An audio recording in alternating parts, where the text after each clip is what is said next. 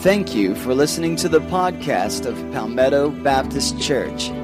We pray that as you listen to the following message, that it will encourage you to continue to connect, grow, and serve in your relationship with God and with others. Great to see everybody. If you have your Bibles, turn with me to 1 John chapter 1. 1 John chapter 1.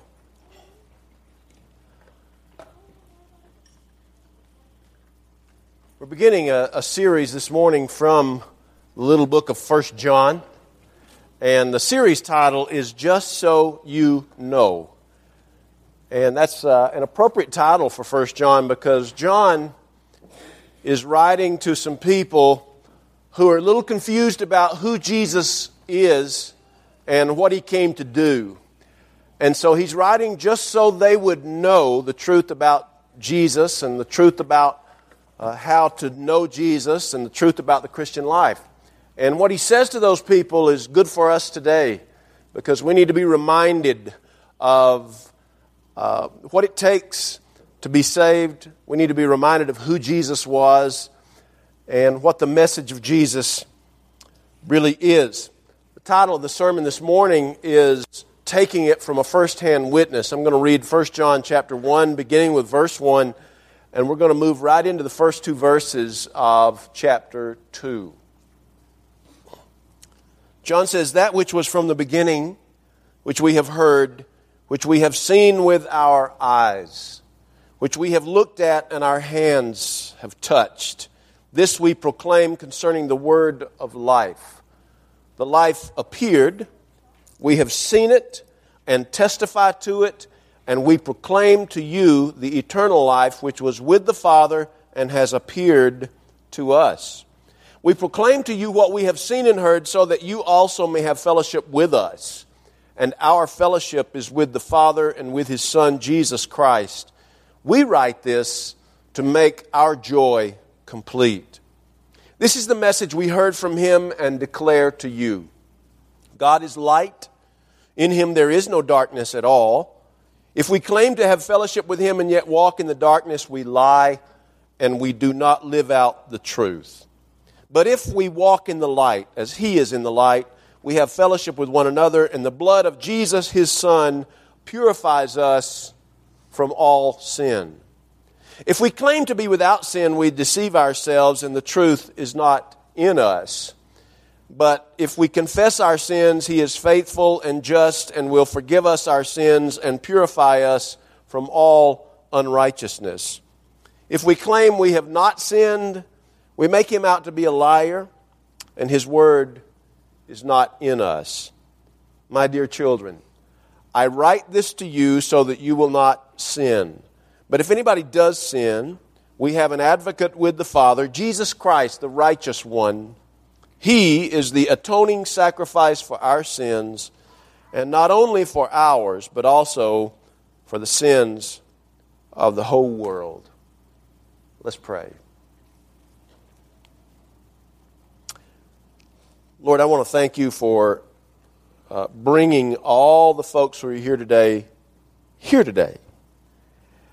I'm grateful for every person who got up this morning and made the decision to come worship with us here at Palmetto Baptist Church. I'm also thankful for your word, that we have the privilege of reading your word. It does something to us just to read it. I'm grateful to you for giving us your word. And Lord, I pray that you would teach us some things from this passage in 1 John. Teach us some things about the message of Jesus, your message. Teach us some things that we need to know. And Lord, I pray that today would be a day that would be a landmark day in someone's life. A day in which someone chooses to invite you into their lives to be their Savior. A day in which someone chooses to unite with our church. A day in which someone make some decision that you've laid upon their heart for some time, a day in which prayers are offered here at the altar that need to be offered. Lord, I pray that this service, the rest of it, would be equal to the first part of it, and that is where you fill the place and even more. In Jesus' name, amen. Have a picture I want to show you. Uh, take a good look at this man here uh, and uh, raise your hand if you think you recognize this man. Raise your hand. Anybody in the house, raise your hand.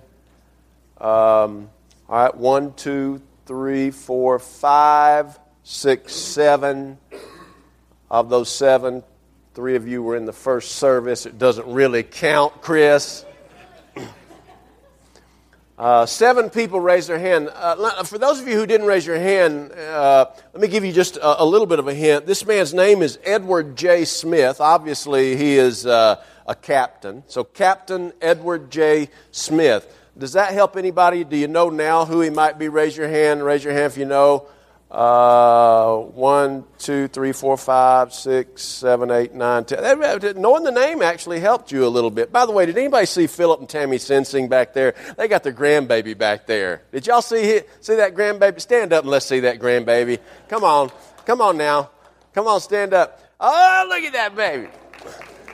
Now I want to tell you, uh, I don't know. They're they're they're their parents, uh, their parents let Philip and Tammy come in here with that baby today. That was dangerous, man. I'm going to tell you, that was dangerous, dangerous. Congratulations to y'all. Just wanted to say that. Yeah. That's a Braves fan and a Dogs fan, that, that little baby right there. Yeah, okay. All right. All right, back to this guy. Captain Edward J. Smith. He was the captain of the Titanic. You probably know that 103 years ago, this Wednesday, April the 15th, 1912, the Titanic sank in the icy waters of the North Atlantic Ocean. 1,517 people perished when that ship sank. It was on its maiden voyage. That bad boy was brand new. And it sank. Ran into an iceberg. And uh, you know, uh, and I know that you know this because you've heard it because the legend and the, the stories about the Titanic are, are abundant. But uh, everybody who got on that ship believed because they had been told by various media outlets that the Titanic was unsinkable, that it would not sink.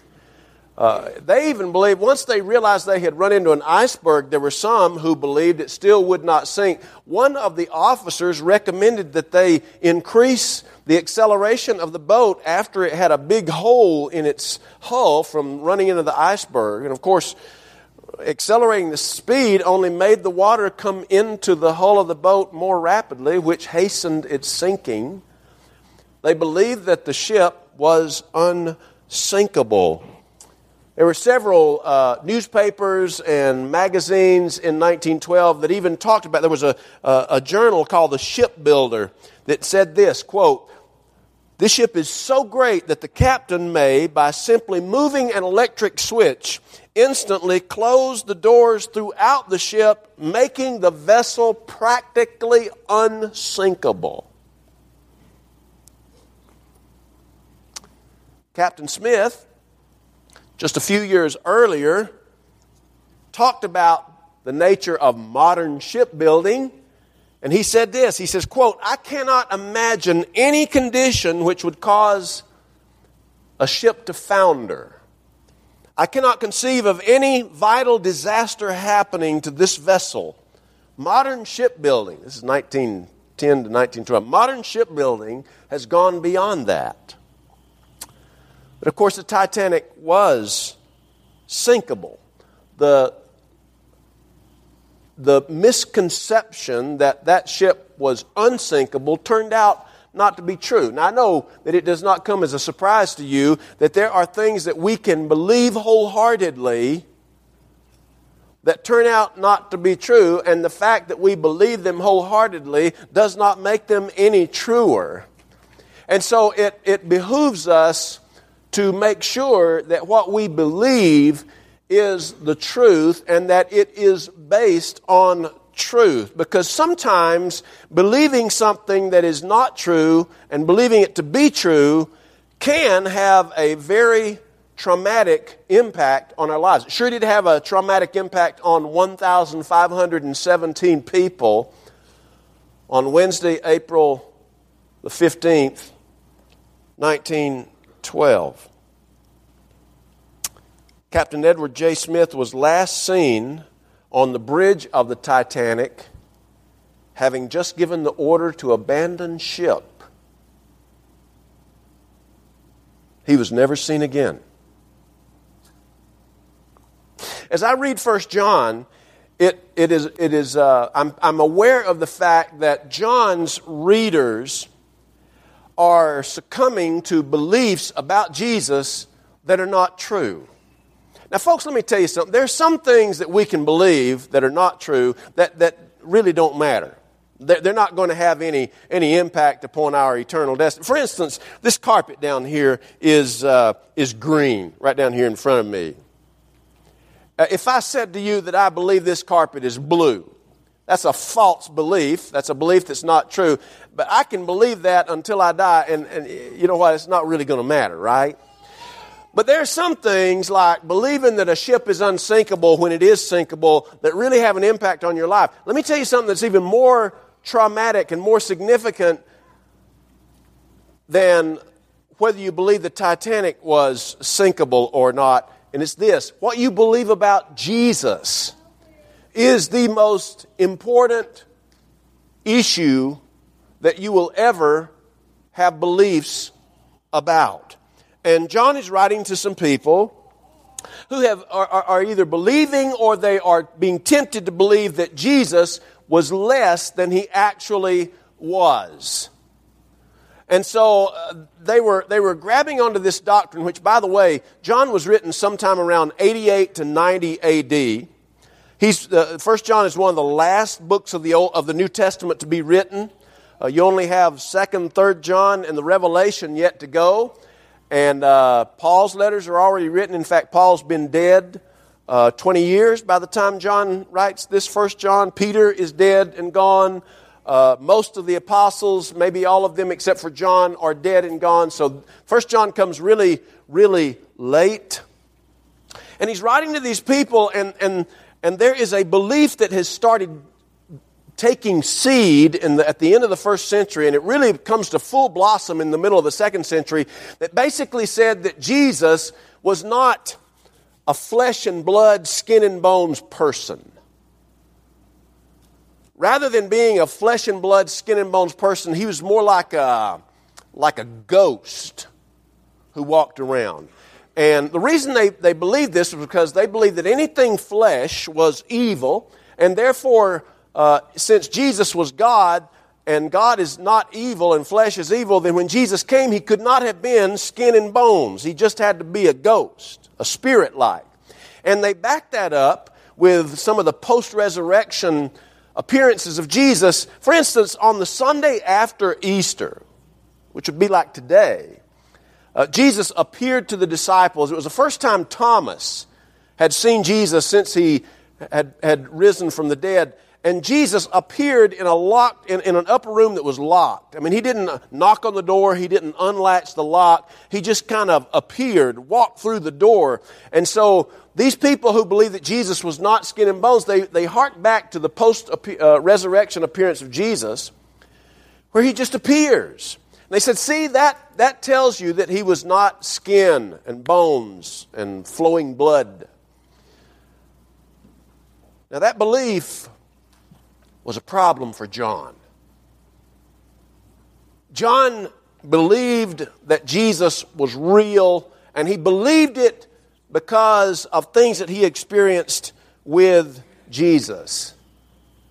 And it's interesting, in, the, in these opening verses of 1 John, he gives us some actualities about the message of Jesus. Let me just stop here for a moment and let me just ask you what do you believe about the message of Jesus? What do you believe about Jesus? Well, uh, what, what uh, people believe about Jesus was important to John. It's important to me. I think it's important to you. Let's hear what John says. He, he lists four actualities about Jesus that his readers and that you and I need to know. You see, First John was written to believers so that we can have a clearer understanding of what it means to be saved and to live the Christian life. And so here, here are the actualities that John wants us to know. First of all, he wants us to know that the message of Jesus is based upon firsthand accounts, eyewitness accounts. Notice what he says beginning with verse 1 That which was from the beginning, which we have heard, which we have seen with our eyes, which we have looked at, and our hands have touched. This concerning the word of life. The word is John's favorite term for Jesus, the word. He says, That which was from the beginning, which we have heard, we have seen with our eyes, we've looked at, and our hands have touched. In the Greek language, the language that this letter was originally penned in, there are several words for touch. The most common word is the Greek word opto, which means to touch, as in touch something, like I'm touching this uh, stand.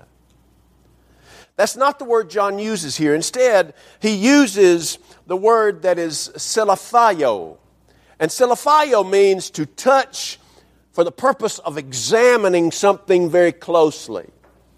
If any of you have been uh, to a doctor for your physical exam anytime in the last few years, you know that your doctor will do a number of things. She will uh, uh, she'll check your blood pressure and uh, listen to you breathe and take a blood sample and and uh, may take a, a urine sample and then she'll have you lay down and she will poke around on you. Yes? Hello? She'll poke around on you. Does this hurt? What about this? What about this? You know, that's the touch that John is talking about when here in verse uh, 1 he says, Our hands have touched. It is literally an examining kind of touch. The message of Jesus is based on eyewitness accounts. The gospel writers like John, Matthew, they, they were eyewitnesses. Now, not every author of a New Testament book is an eyewitness. For instance, Mark, who wrote the Gospel of Mark, was not an eyewitness of Jesus. But we know that Mark spent some time in prison beside Simon Peter. And some of the early church leaders tell us that when Mark wrote his gospel, he was actually writing what Peter told him concerning what Peter had experienced with regard to the life and ministry of Jesus. So, what we have in the New Testament are books that are written either by eyewitnesses or by people who talk directly with the eyewitnesses. And what that means is that when we look at the message of Jesus, we don't have a message that was made up by some Dr. Seuss somewhere. We have a message that was given to us by people who were either eyewitnesses or they had talked with eyewitnesses. The message of Jesus is based on firsthand account. Second, the message of Jesus, John tells us, informs us that God is holy and he wants us to be holy. Verse 5. This is the message we heard from him and declare to you what message? That God is light, and in him there is no darkness at all. Throughout John's writings, the word light is a symbol for holiness. When John says light, he's not talking about the sun or some sort of light fixture or even a candle light. He's talking about the holiness of God. And John here is saying, look, not only was the message of Jesus based on eyewitness accounts, but it affirms for us that God is holy, but not just that God is holy, and that God wants you to be holy. How about that? They say, well, that really puts us at a disadvantage. Yes, it does, because we can't do that on our own. We need God's help, which is part of the reason that uh, Jesus came and died and rose again, so that by His power we could live the kind of life God wants us to live. But God does expect us to live holy lives. That was one of the basic foundational beliefs of Old Testament in uh, Deuteronomy, the Bible says that we are to be holy. God says, You are to be holy as I am holy. Jesus, in uh, the last part uh, of uh, one of the chapters in the Sermon on the Mount, he says, Look, he said, uh, he said, if you only love those who love you back, What are you doing? Even sinners do that. He says, If you only say hello to your brothers, uh, what are you doing that nobody else is doing? Even the worst sinners do that. And then he said, But you, you be perfect as your Father in heaven is also perfect. God is holy, and he wants us to live holy lives. So the message of Jesus informs us that God is holy and He wants us to be holy. Number three, the message of Jesus declares that we are sinful people. That's the uh, hard truth about us, isn't it? Verse number six If we claim to have fellowship with Him and yet walk in the darkness, we lie and do not live out the truth. Verse eight If we claim to be without sin, we deceive ourselves and the truth is not in us. Verse 10 If we claim we have not sinned, we make him out to be a liar, and his word is not in us. You know, you don't have to be overly religious to look at our world and conclude everything is not right here. Not all is right in our world. In fact, we don't have to be overly religious to examine yourself and say, gosh, when I analyze all of the thoughts that I have in a given week and some of the things that I have done in a given week, it's not hard to come to the conclusion that not only is not all right in our world, but not, not everything is right with me. You see, that is, that's the, another foundational a concept that is woven throughout Scripture is the sinfulness of humanity. It's not, I don't say that to condemn anybody, to bring you down, to, to, to crush anybody's feelings. I'm just simply saying it as truth. That is the truth that is about all of us. Paul says in Romans 3 For all have sinned and come short of the glory of God. John here says if we claim we have not sinned, we're, we're liars. If we claim to be without sin, we deceive ourselves. The fact of the matter is that the message of Jesus, which is based on eyewitness accounts, tells us that God is holy, God wants us to be holy, but we are sinful, every single one of us. And then, number four, the message of Jesus assures us that even though we're sinful, Christ will forgive us. Verse 7 But if we walk in the light, as he is in the light, we have fellowship with one another, and the blood of Jesus, his Son, purifies us from all sin. Verse 9 If we confess our sins, he is faithful and just and will forgive us our sins and purify us from all unrighteousness. Chapter 2, verse 1 My dear children, I write this to you so that you will not sin. Oh, but he knows we will, so he goes on. But if anybody does sin, we have an advocate. An advocate is an attorney who steps up to the plate for you.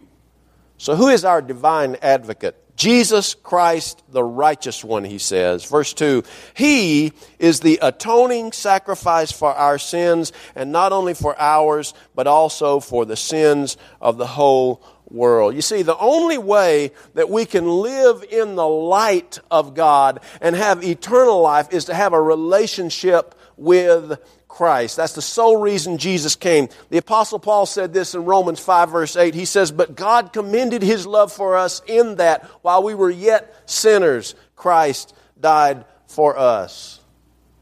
John's readers were being told untruths about who Jesus was, what Jesus was, and what Jesus came to do. Folks, this is not the color of the carpet we're talking about. This is not even the sinking of a ship we're talking about. This is the foremost person that you will ever be confronted with. What you and I believe about Jesus determines everything about our eternal futures. Not believing the truth about Jesus is dangerous, it is a threat to everything you are. I love. Uh, Daniel Day Lewis, the actor Daniel Day Lewis, great actor. He's played in some great movies. My favorite was Last of the Mohicans. Anybody saw? Anybody seen Last of the Mohicans? Was that not a, not a great movie? Daniel Day Lewis. I'm told that when he prepares for an acting role, he literally becomes obsessed with it to the point that he doesn't talk with other people and he just kind of absorbs himself in that role to the point where he convinces himself that he is the person he, in the movie uh, that he's playing. Now that's commitment. A reporter was asking Daniel Day Lewis once how he prepared for his acting roles, and here's what he said Quote, I suppose I have a highly developed capacity for self delusion. So it's no problem for me to believe that I'm somebody else.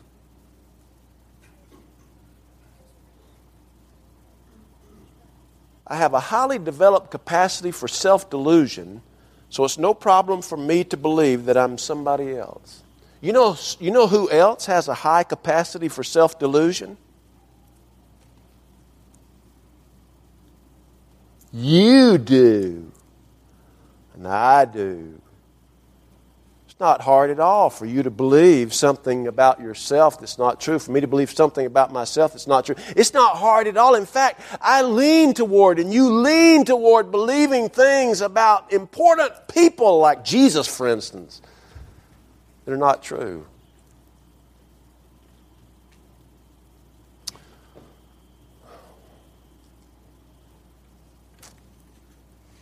What do you believe about Jesus? Don't shrug it off. It's not the carpet. What you believe about Jesus determines everything about your eternal future. What do you believe about Jesus? Do you have Jesus right up here and in here? Let's pray.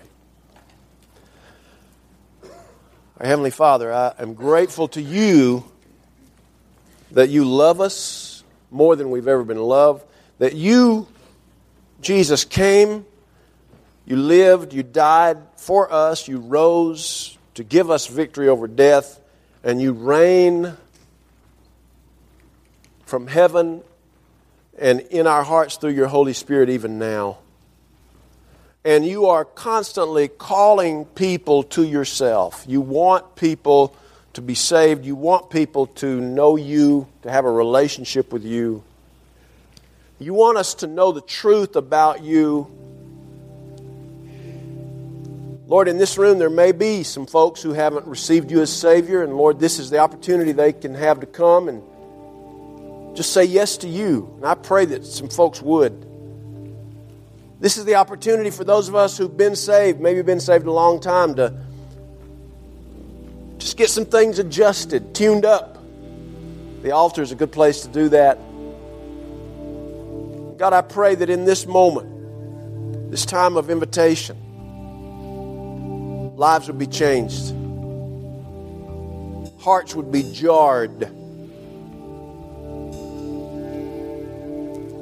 People will know that you are here and that you're real.